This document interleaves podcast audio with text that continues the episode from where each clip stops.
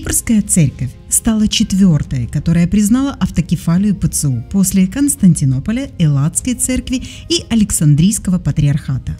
Раскол в мировом православии произошел, и это уже совершившийся факт. Инициатором выступила глобальная мировая элита, которая сегодня открыто выстраивает новый мировой порядок. Варфоломей и примкнувшие к нему иерархии променяли чистоту веры на собственное благополучие и комфорт – в сегодняшнем выпуске мы расскажем о той выгоде и тех интересах, которые отстаивают ярые приверженцы ПЦУ. Вас ждет увлекательное расследование. Не переключайте.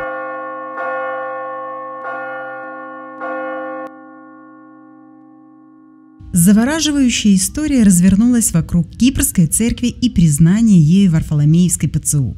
Накануне заседания Синода, где кипрские иерархи должны были дать оценку поступку, который совершил их архиепископ Хризостом, а именно во время литургии помянул Эпифания, при том, что в феврале 2019 года Синод не признал ПЦУ, появился ряд материалов в СМИ, что, дескать, Россия атакует Кипрскую православную церковь. Забегу наперед и скажу, что, судя по результатам уже прошедшего Синода, было принято решение о признании ПЦУ десятью голосами против семи. Влияние таки оказали, но явно не со стороны России. Ведь уже ни для кого не секрет, что Госдеп Соединенных Штатов Америки принимает активное участие в создании ПЦУ и кооперации ее с Варфоломеем. Или у кого-то из вас еще есть сомнения? Тогда напишите об этом в комментариях. Но вернемся к публикациям. Одними из первых обвинений опубликовали Духовный фронт Украины и ресурс Cypress Daily News. Причем Духовный фронт опубликовал после Cypress Daily News, сделав только перевод на украинский язык.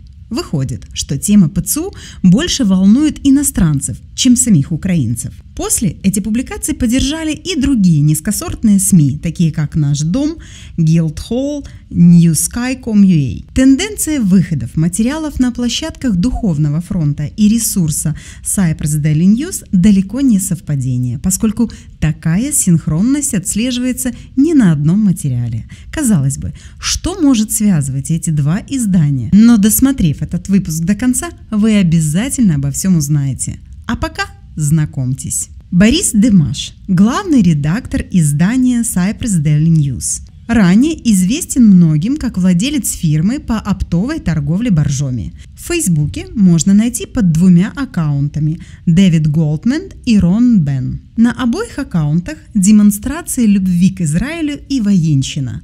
Запомните эти ники, мы еще к ним вернемся. Если искать в Фейсбуке Бориса Дымаша, одной из первых записей попадается публикация журналиста Андрея Шипилова, проживающего на Кипре. Он пишет о том, что его семья взята под охрану полиции Кипра из-за судебного дела, связанного с Димашем. Мы связались с Андреем, хотели получить его комментарий, но пока идет следствие, о многом он говорить не может. Поэтому вашему вниманию мы предоставим опубликованную им информацию на странице в Фейсбуке. Но вот сегодня так получилось, что мне в руки попали два документа, которые я могу опубликовать, не опасаясь ни для кого последствий. Просто потому, что эти документы уже не являются секретами, были обнародованы в ходе публичного судебного дела здесь, на Кипре.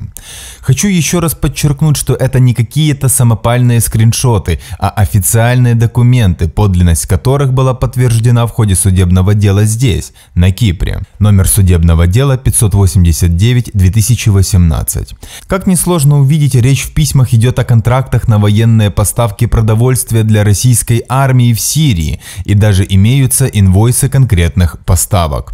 Как несложно увидеть, продовольствие для российского контингента в Сирии поставляются, тдымс, из Украины. Уже интересно, не правда ли? Война войной, а бабло баблом. Схема простая. Для беспошлиного вывоза продовольствия из Украины оформляется контракт с кипрской фирмой. С Кипром торговля у Украины беспошлинная. Но на Кипр это продовольствие физически не попадает, а отправляется прямиком в Сирию уже от имени той самой кипрской фирмы.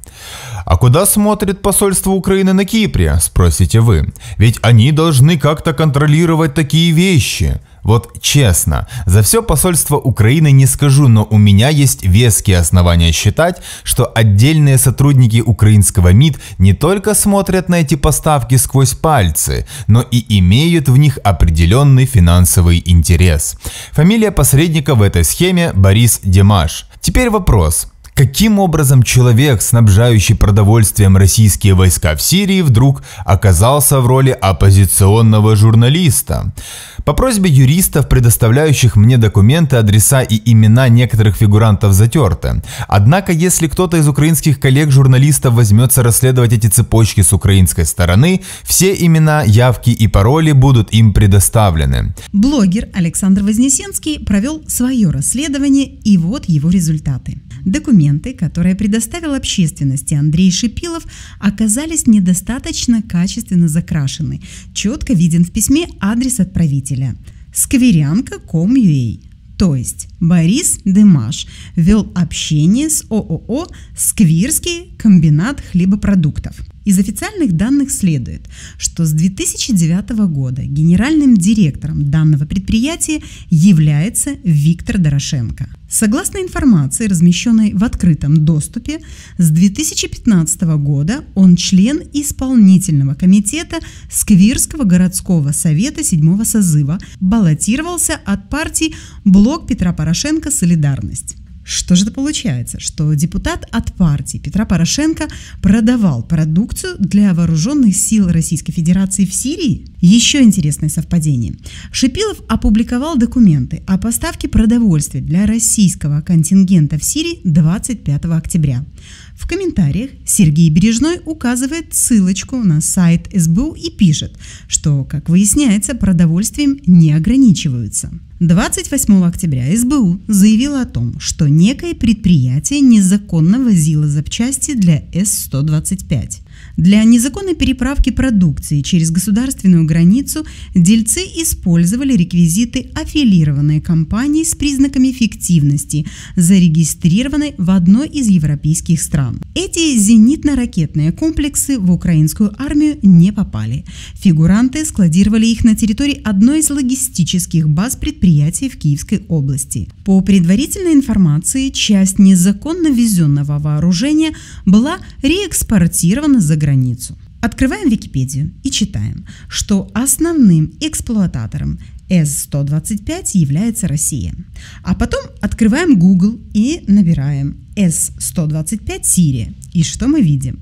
Что еще в 2018 году Россия поставляла S125 в Сирию, в то же время как Демаш активно торговал украинским продовольствием с военными. Тут же вспомнилось и другое, что именно при Петре Алексеевиче велись махинации с поставкой запчастей для вооружения, которые покупали у России, а потом по завышенным ценам продавали в украинскую армию. Но вернемся к редактору Cypress Daily News. Что еще интересного пишет о Димаше Андрей Шипилов? Борис Димаш сейчас представляется всем как журналист и главный редактор издания Cypress Daily, главным редактором которого Борис себя назначил. Это по сути обычный блог на WordPress, перепечатывающий чужие новости, ну, таких сейчас миллионы. Журналист Борис Димаш. Если вы поставите себе задачу найти хотя бы одну статью, написанную этим журналистом, у вас не выйдет. Таких статей в природе не существует. Борис Димаш не бот, он вполне реальное лицо, гражданин трех стран – Израиля, России и Кипра. С того момента, как он поселился на Кипре, избегает посещения России и Израиля. Когда у нас с ним были еще нормальные отношения, он мне рассказывал, что против него и в России, и в Израиле возбуждены уголовные дела.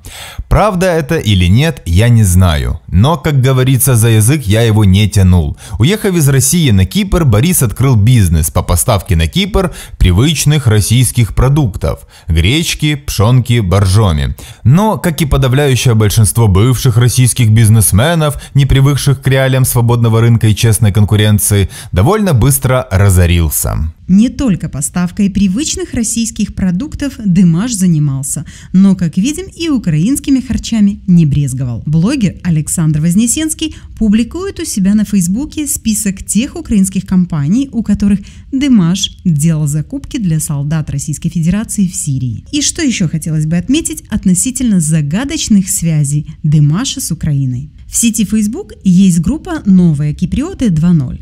В администраторах и модераторах указано оба аккаунта Демаша и сам Cypress Daily News. Среди участников, которых всего-то 170 человек, можно найти дипломата Станкевича Дмитрия Валентиновича, первого секретаря посольства Украины в Республике Кипр. Согласно постам на личной странице Станкевича, он яркий приверженец ПЦУ.